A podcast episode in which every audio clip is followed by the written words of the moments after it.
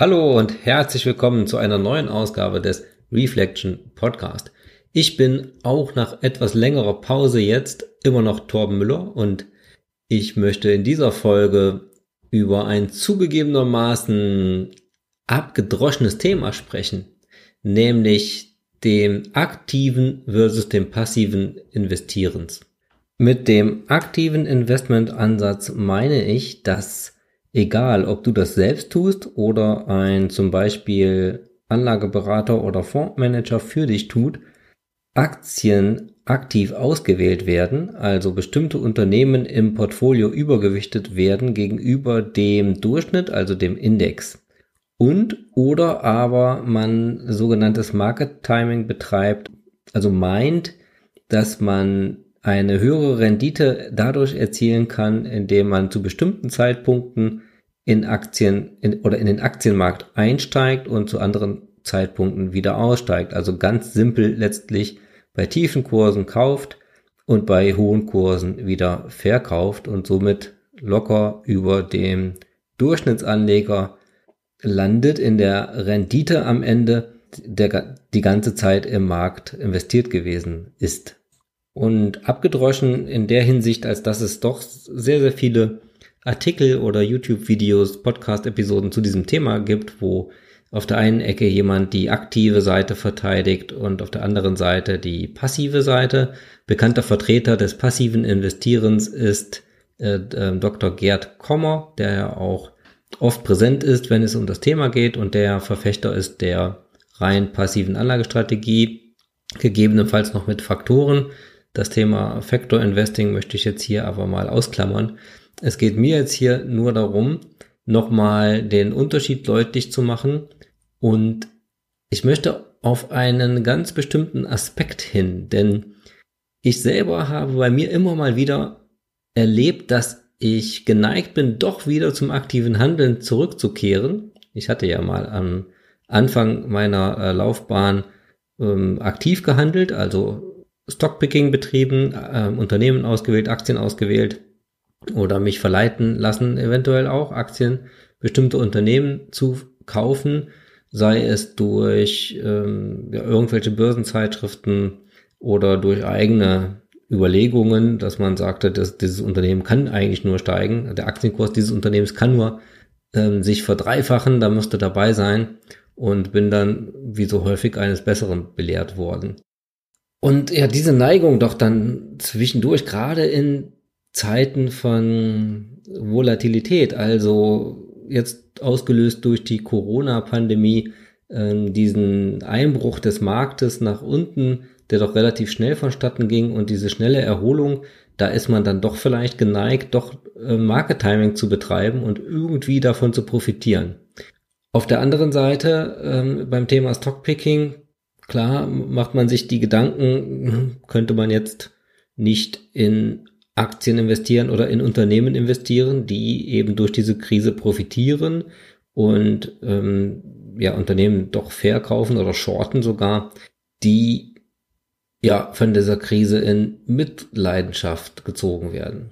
Jetzt jedenfalls im Nachhinein kann man, oder wir sind ja noch nicht am Ende der Pandemie, aber ähm, als erstes Fazit kann man ja schon sehr gut erkennen, welche Unternehmen profitiert haben und welche unter der äh, Pandemie leiden, immer noch leiden und auch wann die besten Einstiegs- und Aufstiegspunkte gewesen sind. Das lässt sich jetzt sehr, sehr gut ähm, sagen und muss doch möglich sein, da in Zukunft ein bisschen mehr Rendite rauszuholen als die Marktrendite, die ja so ungefähr, ich veranschlage immer zwischen sieben und acht Prozent liegt.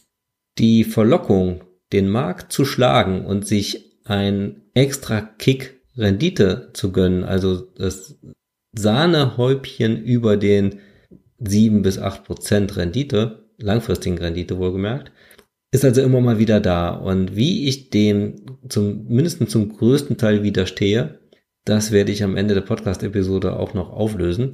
Jetzt erstmal zur Ernüchterung. Die Statistik über das Thema passiv versus aktives Investieren kann eindeutiger nicht sein.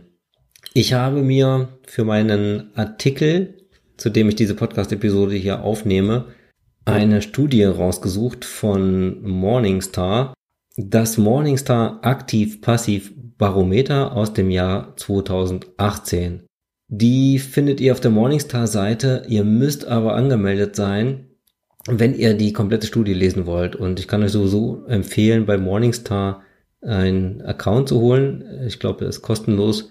Auf der Seite gibt es auch das ein oder andere Tool, was ganz nützlich sein kann. Ja, was sagt diese Studie? Ich muss gar nicht diese ganze Studie zitieren oder diese ganzen Tabellen und Zahlenkolonnen aus dieser Studie irgendwie jetzt ins Mikro äh, husten, denn eine Zahl reicht vollkommen aus und zeigt eindrucksvoll, wie schlecht man eigentlich langfristig performt, wenn man aktiv am Markt agiert. Morningstar hat eine Menge von aktiv verwalteten Aktienfonds untersucht und deren Performance oder Rendite mit dem jeweiligen passenden Benchmark, also dem Index, verglichen. Und herausgekommen ist, dass nach einer Zeit von zehn Jahren nur 20 Prozent der aktiven Fonds eine bessere Performance haben als der Marktdurchschnitt. Bedeutet, vier von fünf Fonds sind entweder gar nicht mehr auf dem Markt oder haben eine schlechtere Performance.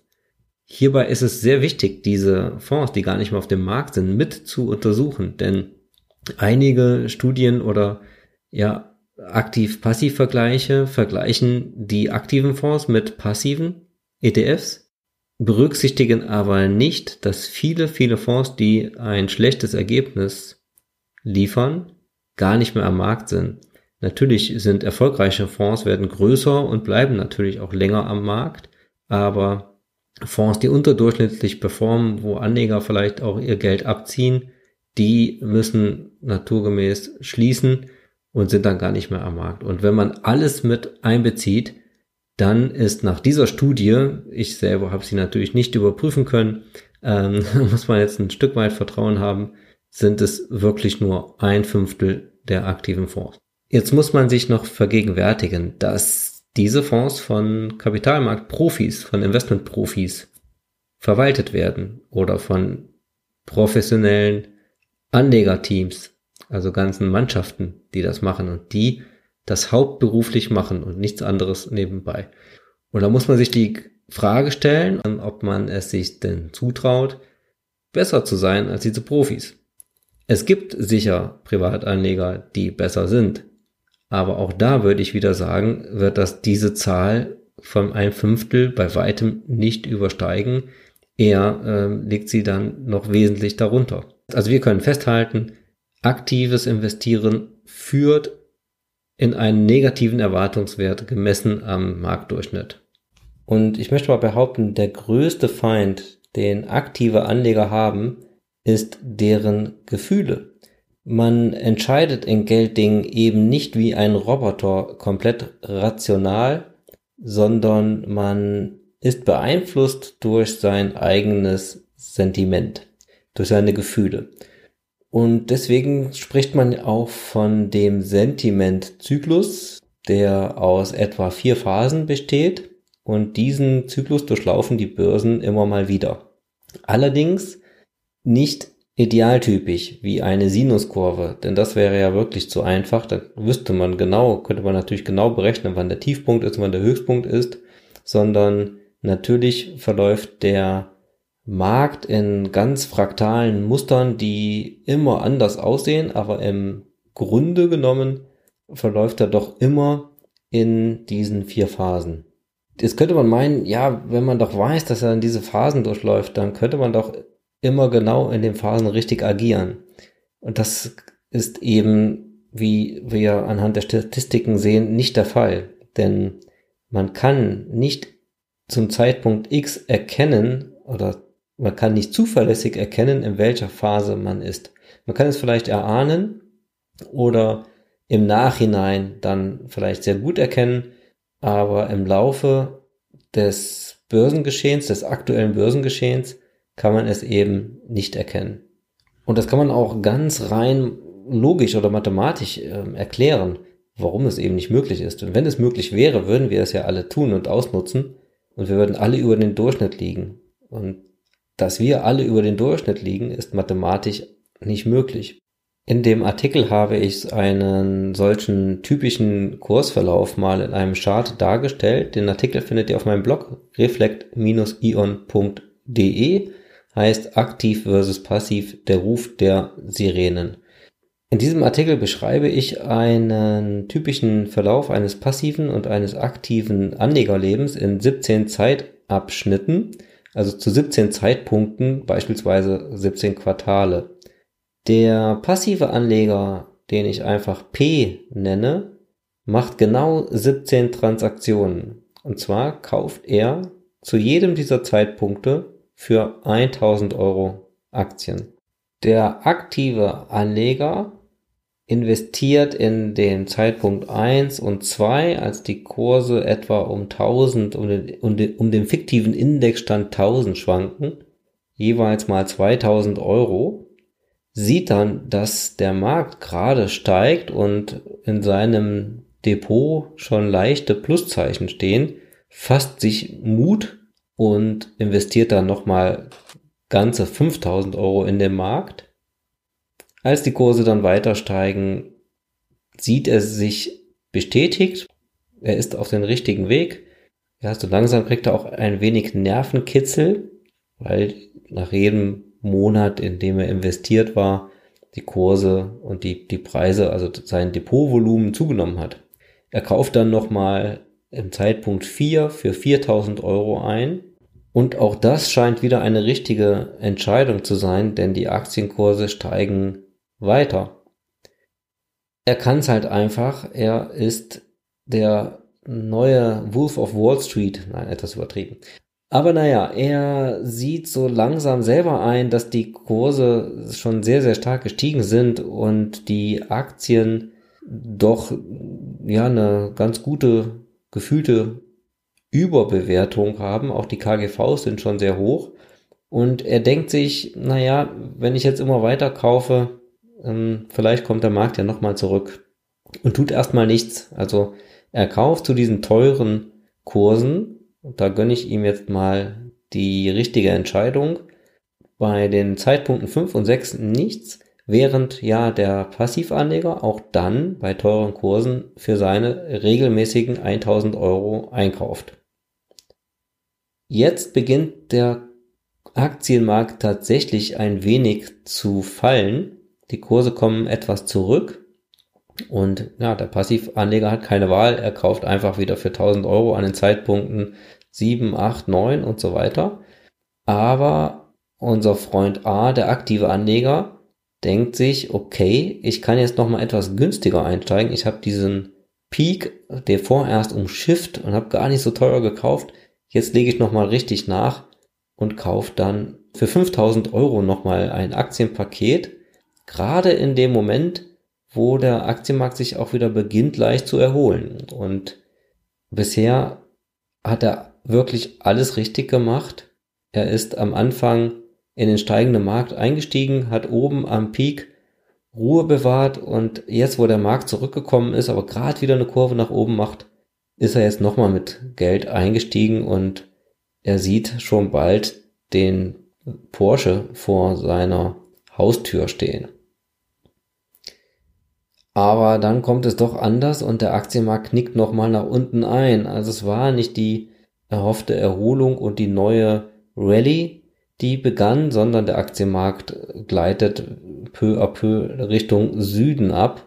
Naja, er sitzt das erstmal so ein bisschen aus und bekommt dann aber langsam Zweifel ähm, und hofft eigentlich nochmal, dass der Markt sich jetzt fängt und doch wieder nach oben dreht. Aber als er das nicht tut, verkauft er bei Zeitpunkt 10 nicht alles, aber zumindestens für 3000 Euro eine kleine Portion, um sich so ein bisschen zu retten, um so eine kleine Notbremse zu ziehen.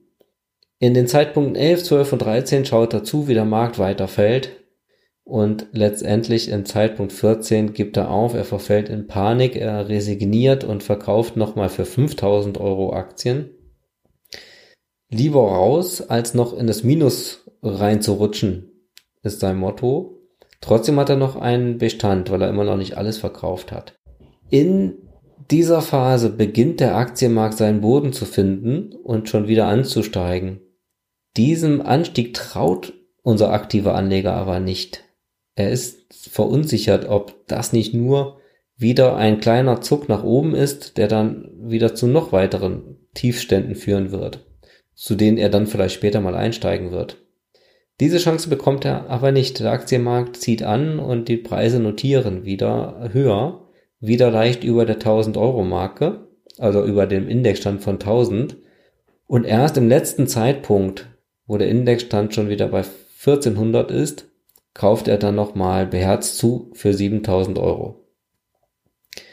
Zugegeben, das ist jetzt hier im Podcast vielleicht nicht so gut nachvollziehbar. Es sollte nur verdeutlichen, die Gefühlswelten von einem aktiven Anleger, selbst wenn er hier in meinem Beispiel gar nicht so viel falsch gemacht hat, führen schon, wie wir jetzt gleich sehen werden, zu einem schlechteren Ergebnis, als wenn man einfach stur passiv jeden Monat 1000 Euro in den Markt investiert. Also beide Anleger haben am Ende dieses Börsenzyklus 17.000 Euro investiert. Sowohl der passive Anleger 17 mal 1000 Euro als auch unterm Strich der aktive Anleger. Der Bestand an Anteilen ist bei dem passiven Anleger am Ende 14,28, bei dem aktiven 9,64. Der Endstand, also das Endvermögen bei dem passiven Anleger liegt bei 20.000 Euro. Der aktive Anleger hat 13.500 Euro bedeutet ein Plus von 3000 Euro bei dem Passivanleger, ein Minus von 3.500 Euro bei dem Aktivanleger. Jetzt kann man natürlich entgegnen, ja, da kann man sich ja sonst was ausdenken. Ja, natürlich, das kann man. Man kann diese Kurve auch so zeichnen, beziehungsweise man kann die Zahlen auch so in eine Excel-Tabelle eintragen, dass der aktive Anleger gewinnt führt aber nicht zur neuen Erkenntnis, denn was ich hier zeigen wollte oder im Artikel beschreiben wollte, ist ein typischer Verlauf von solchen Sentimentphasen und von dem Handeln aktiver Anleger, welche dann am Ende zu unterdurchschnittlichen Ergebnissen führt. Eben genau das, was die Statistiken ähm, uns beweisen, beziehungsweise genau das, was diese Morningstar-Studie von 2018 auch belegt. Es sei noch angemerkt, dass ich hier ausschließlich die aktive Komponente des Market Timing beleuchtet habe in meinem fiktiven Beispiel, denn beide haben immer den Index gekauft. Es wird äh, statistisch noch schlimmer, wenn der aktive Anleger noch zusätzlich meint, er würde auch die neuen Trends erkennen und die ja besonders guten Unternehmen finden, also die Unternehmen, die überdurchschnittlich performen an der Börse und würde genau die äh, erkennen und erwischen. Diese Komponente kommt noch ja in der Regel negativ dazu, also spielt sich noch negativ aus bei dem aktiven Anleger. Wie eingangs erwähnt, inhaltlich hier nichts Neues. Die Fakten liegen seit langem auf dem Tisch. Ich habe den Blogartikel und auch die Podcast-Episode hier äh, gemacht aus eigenem Anlass, äh, weil ich gemerkt habe, dass ich jetzt gerade in dieser Corona-Pandemie äh, doch wieder verlegen war, aktiv am Markt mitzumischen und ja, wollte mir das dann selber nochmal wieder vergegenwärtigen, ohne jetzt den Komma nochmal komplett zu lesen und habe gedacht, okay, das ist eine gute Übung, ich mache daraus gleich einen Artikel und eine Podcast-Episode, um mich selber wieder daran zu erinnern, dass die, das passive Investieren mit festen Sparplanraten doch am Ende zum Erfolg führt. Ich wollte euch noch verraten, wie ich das vermeide, dass ich in diesen aktiven Modus verfalle. Ähm, und zwar habe ich mir ganz einfach eine Regel selbst auferlegt, die ihr, wenn ihr Lust habt, auch über, hier auch übernehmen könnt. Und zwar sage ich mir, dass ich pro Jahr maximal ein Prozent des Depotwerts für aktive Trades ähm, verwenden kann, aber natürlich nicht, nicht, nicht muss. Also am besten, das Optimum liegt bei 0%, also am besten ihr seid da völlig frei vom aktiven Investieren und äh, investiert ausschließlich in den, in die breiten Marktindizes und spart eben regelmäßig oder investiert eben regelmäßig eure Sparrate. Das ist ja genau das, was ich zum Beispiel auch in meinem Rentendepot mache, also mein eigener Rentenbescheid, für den auch in nicht allzu ferner Zukunft ein weiterer, ein weiteres Update per Blogartikel und Podcast folgen soll. Ja, dieser 1%, das tut nicht so super sonderlich weh, wenn man da mal ab und zu daneben liegt. Äh, dann tut es lieber selbst, als das Geld einem Fondsmanager zu, in die Hand zu drücken, der am Ende wahrscheinlich zu keinen besseren Ergebnissen führt. Also, wenn schon Porsche fahren, dann setzt euch selbst an Steuer. Ich wünsche euch gute Gesundheit in diesen Zeiten und ja, wenn ihr anderer Meinung seid und gerade wenn ihr vielleicht aktiv sehr erfolgreich unterwegs seid, dann lasst es mich doch wissen. Schreibt einen Kommentar gerne unter dem Artikel oder gebt auch Feedback zum Podcast. Darüber würde ich mich auf jeden Fall freuen. Und ich würde sagen, bis zum nächsten Mal beim Reflection Podcast.